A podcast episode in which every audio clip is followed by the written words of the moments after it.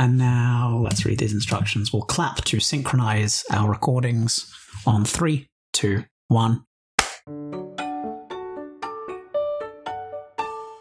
And now we're going to introduce the concept for this uh, Patreon content. Hello, everyone. I'm Scarlett. And I'm Tori. And today we are going to be returning to a previously explored bit of content for our Patreons. Uh, this has been done before by Sammy and Ursula, but we're going to have a crack at it today.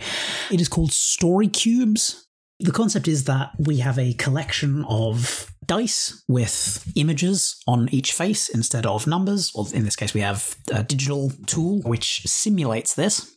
And one of us, I'll, I'll be starting first, we'll roll the dice, we'll pick out six of them, describe the symbols that they see, and then begin a story using those six symbols as prompts to guide us through uh, into the next step of the story where Tori will roll the dice, include those elements in the middle of the story, and then I'll come round and finish up the story with another six. Then we'll swap round, Tori will start the second one, I'll do the middle, they'll finish up.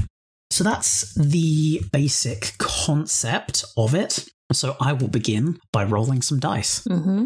And some of these have technology on them, which will be very interesting to try and put into the world of Queer Dungeoneers. So here we are. So there is a very concerned looking face. I don't, I don't know if it's concern or ennui, perhaps. I don't know. Um, there is an open book, a question mark, a wand that's shooting out some sparks. There is a dice, a a d6, and a clock face uh, pointed to about quarter to two. So I think we start with a long, lingering shot of a magical academy.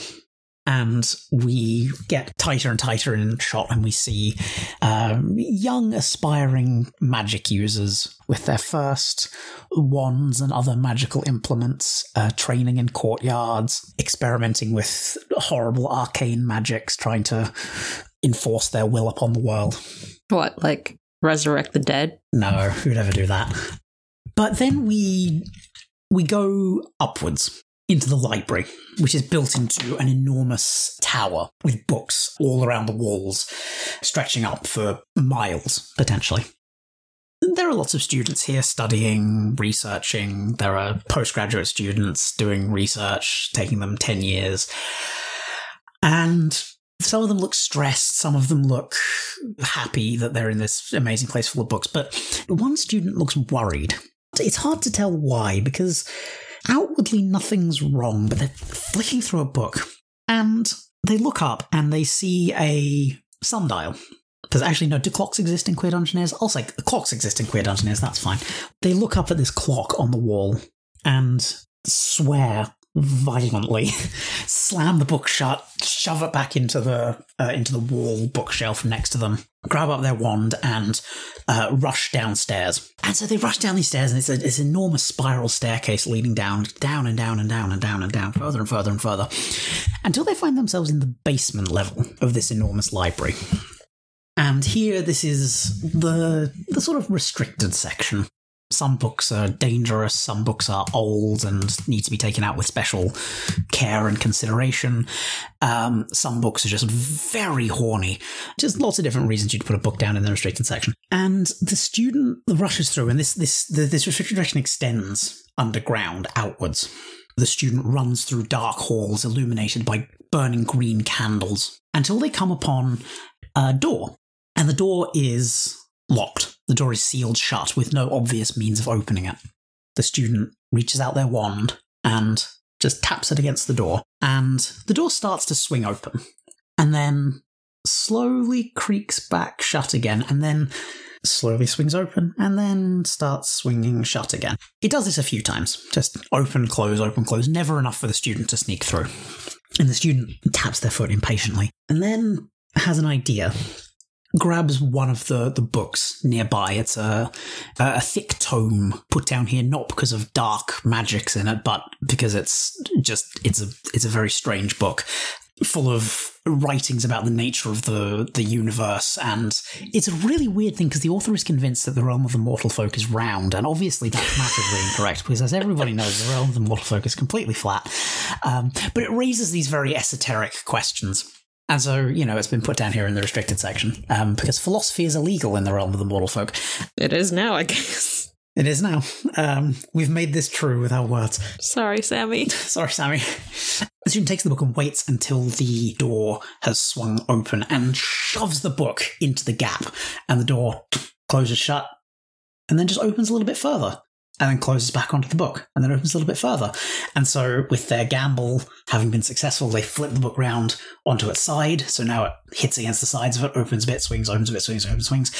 And then with that, there's enough room for them to slip through into the chamber beyond the doors. And Tori, I think that's as good a place as any for you to pick up the story. Okay, let me just roll my absolutely correct and real dice. There's a tower, a circle with arrows pointing in different directions, a postcard. Oh, it's a postcard. Right. I thought it was like an ID card or Oh yeah, I suppose it could be an ID card as well. No, I like I think it I think it looks like a like a postcard. I think that's that's not a bad pick for that. There's a torch, a little figure running away, looking like a bandit, and then the final one is an amoeba. I'm looking forward to see how you work these things into a fantasy setting. okay, so um, the door that the student walks into leads into a spiraling staircase that goes up and up a tower that was definitely not there before. They kind of huff in exasperation and start walking up the stairs because they know if they start running, they're only going to get like halfway up a flight of stairs before lying down and dying, as academic types do. Hey, As they climb higher and higher into the tower, strangely enough, it gets dimmer and dimmer. They rummage through their bag and find a flashlight. And um, they flick it on, and a weak little beam of light shines out into the dimming staircase. They continue their way up, and after climbing what feels like an eternity, uh, they reach a landing. And on that landing is a floor that's got a kind of weird, squishy texture to it. And around them are different doors leading in many different directions. It's another one of those bullshit magic puzzle things. So our student pulls out their wand again and mutters a few arcane words under their breath and does a couple flourishes, and then a little pink light beams out from the end of their wand and points towards a door just to the left of them. Quietly, they step closer and kind of looking around furtively.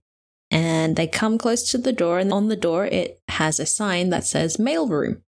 They reach for the door handle when the sponginess of the floor suddenly becomes less spongy and more like a rug being pulled out from underneath their feet.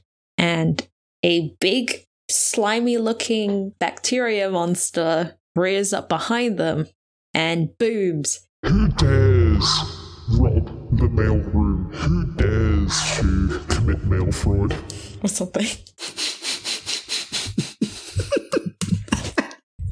sorry, I love the idea that this magical college, the mail room, is protected behind multiple magical puzzle doors. Yeah, you don't you don't know what kind of things turn up in the mail. Maybe this uh, academy like has magical means to deliver magical things, you know? Maybe they take people's privacy really really seriously. Okay.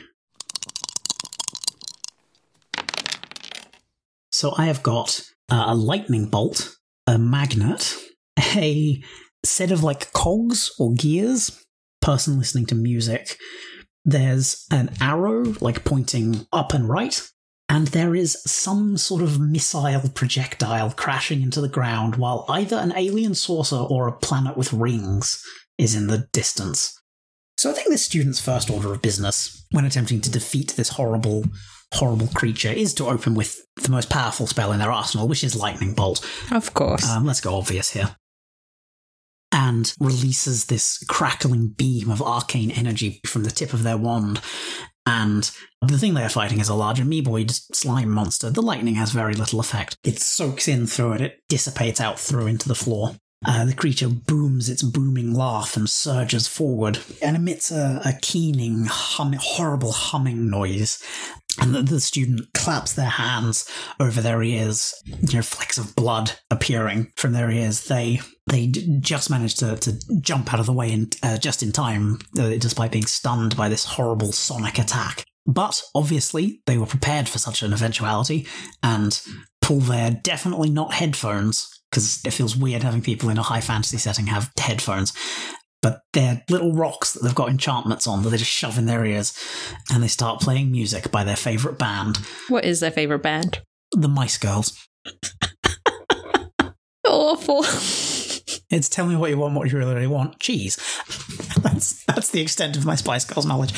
Um, dancing and ducking under this creature, the student rushes around and they see the walls of the the mail room are not still. There are a, a huge number of uh, of mail slots and things where pneumatic tubes are taking parcels and letters to other parts of the academy. You see flying creatures of all sorts uh, picking up letters Behind the amoeboid creature, who is slowly advancing sinisterly across the room, there's a, a lever built into the wall. So the student runs along, runs across, and pulls the lever, and the whole room starts shifting and twisting around, and the tubes decouple and start spinning around.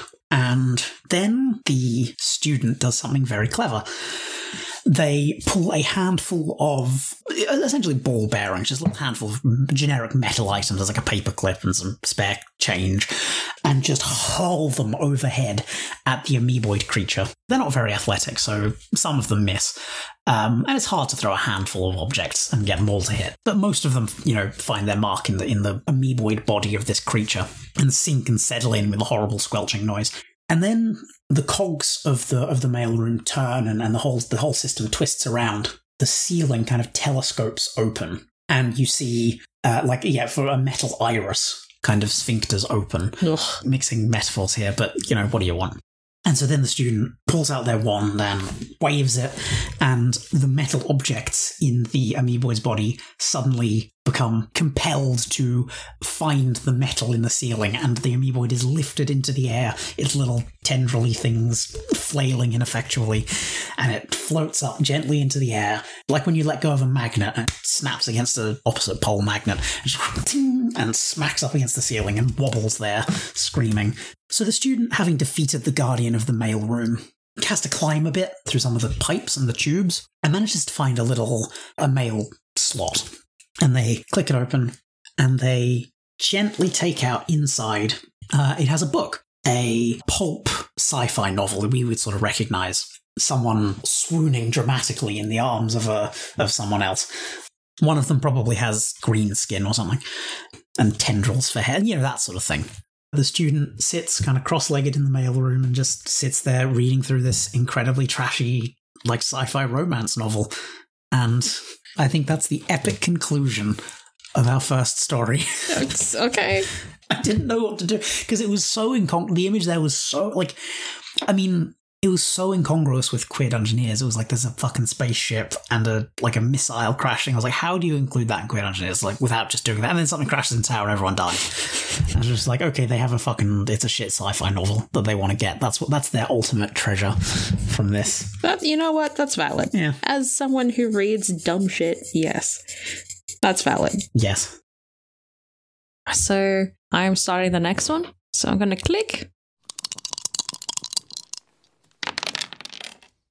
Okay, so I've got a bunch of really strange ones. The pictures that I got are a key, a magnifying glass, a sad face or like a very anxious looking face, and then there is a person with a blindfold on drawing the anxious face.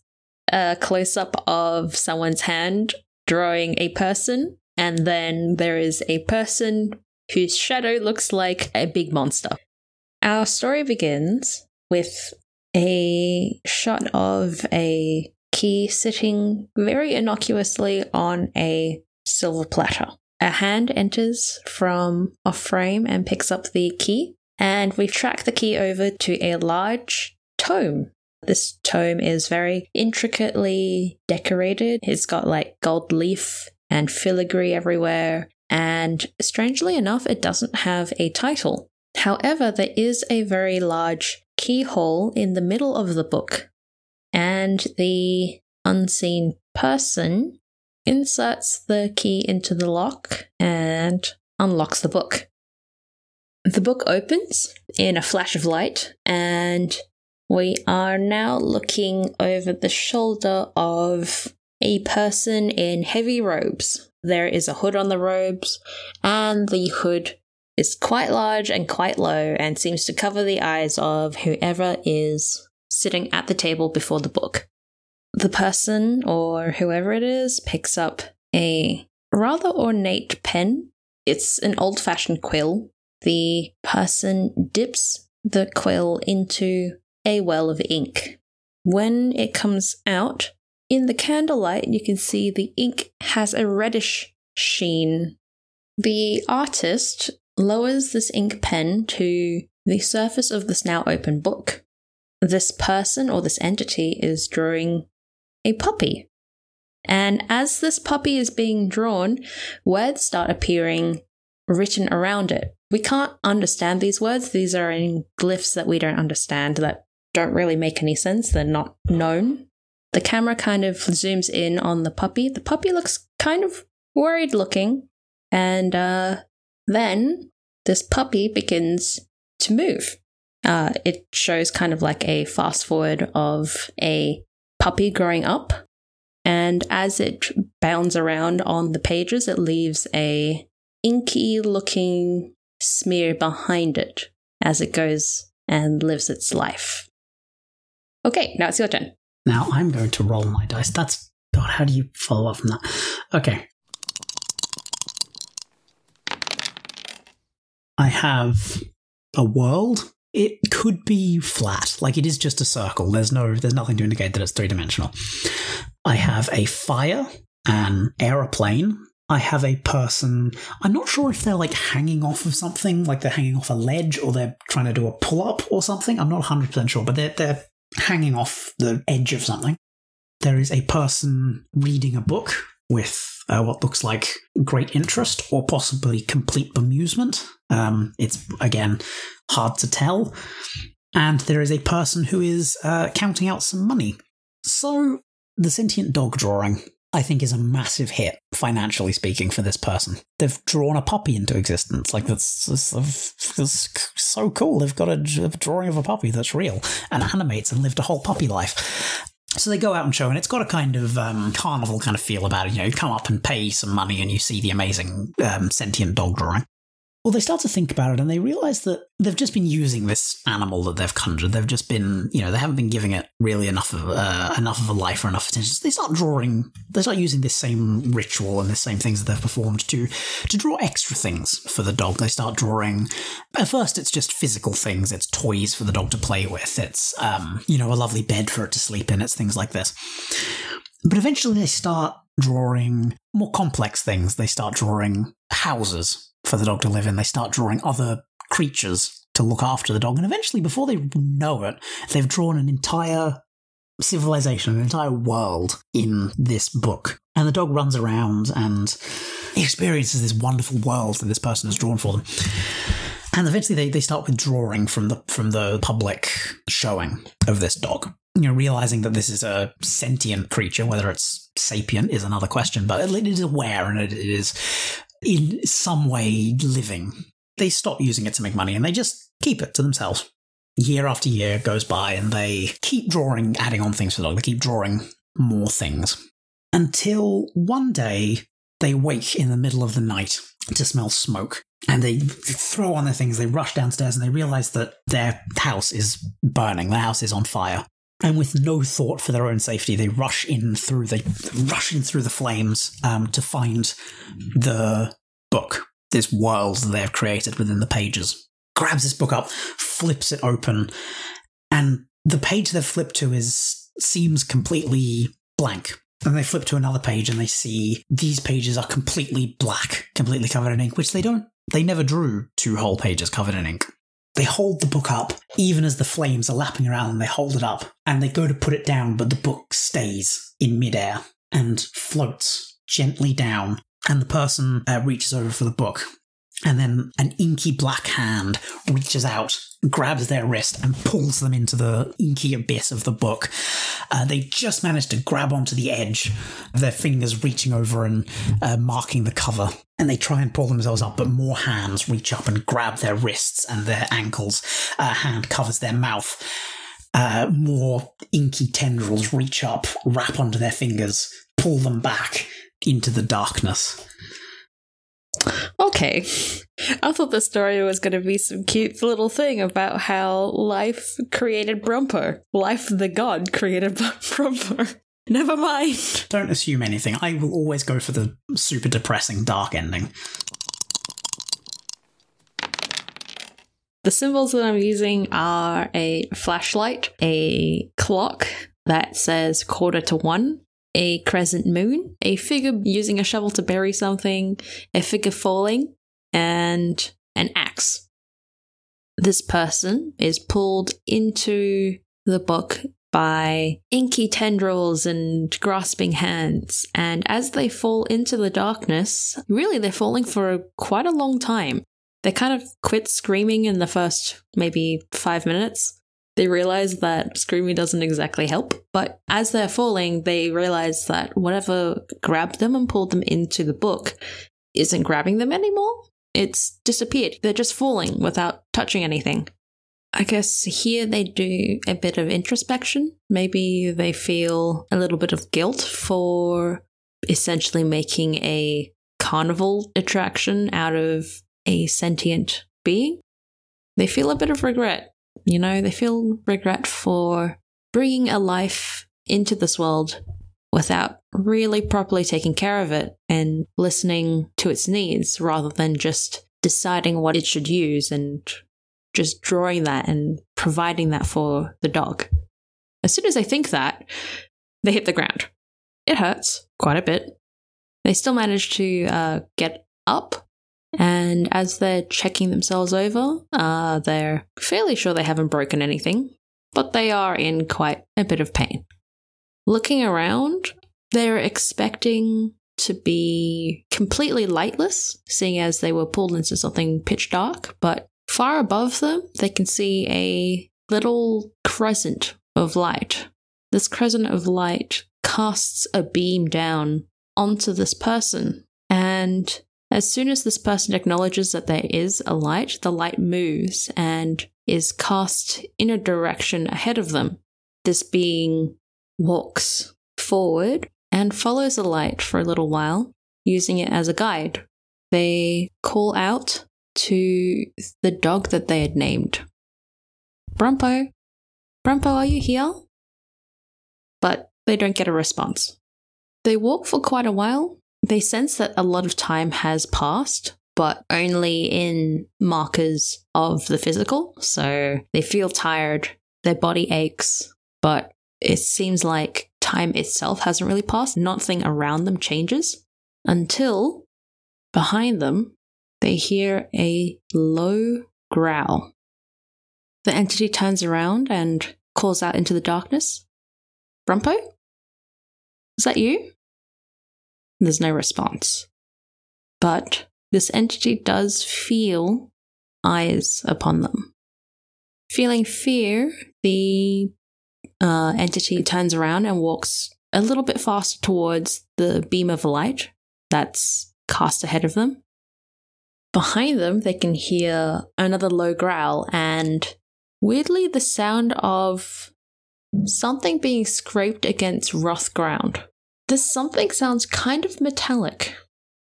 The entity glances over their shoulder again to see what is making that sound, but again, it's just endless darkness. They don't see anything. They call out once more, uh, Brumpo, is that if if that's you, it's really not funny anymore. The entity turns back around and starts and breaks out into a run uh, towards the beam of light. The beam of light ahead of them uh, speeds up, so it stays an equal distance away from the person who's chasing it. Suddenly, the moonbeam seems to slow down and the entity runs up towards it. The light seems to have stopped on a wall of some sort. The light illuminating the wall doesn't seem to illuminate anything. In fact, it's grayish and almost solid looking. The light changes as well. The crescent moon turns into a full moon, and the surroundings seem to brighten up a bit. Through the wall, the entity can see faint shadows and shapes moving in bright colors that they didn't think were possible. And these lights and shapes kind of shine through the wall sort of translucently. Behind them, they hear Why did you bring me into this world? the figure whirls around, and behind them is Brumpo, looking up at the entity like they created their entire world, which I guess is true. Why did you make me? I'm sorry, I just wanted to see what it was like. I just wanted to try, to test my limits. Brumpo seems to not take that very well. Like, this, the small frame of the dog kind of bulges and ripples in a way that seems decidedly unnatural. Like, it's a bag, and whatever is inside kind of pulses liquidly. Brumpo steps forward a little bit and approaches the wall where there is light. Brumpo looks like a dog, but the end of its tail seems to be attached to something. It doesn't wag like a dog's tail would. It seems almost umbilical cord like. Looking up into the darkness, the entity can see a monstrous liquid creature made from shining ropes of fountain ink with a reddish hue. Creating me was a mistake. The liquid looking monster attached to Brumpo, perhaps maybe even that's Brumpo, lifts a hand, and you notice that the monster is just covered in hands. It's almost entirely hands. It's just limbs all wrapped around each other and under and over and almost like a ball of string.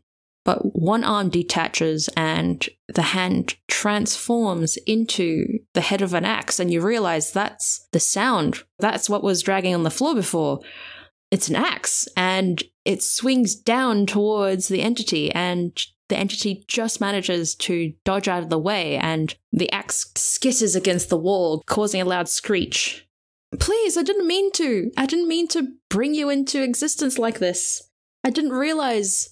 And Brumper interrupts and says, No, you didn't realize. and attacks again. But this time, the axe seems to crack through the wall a little bit, and light pours in, real light.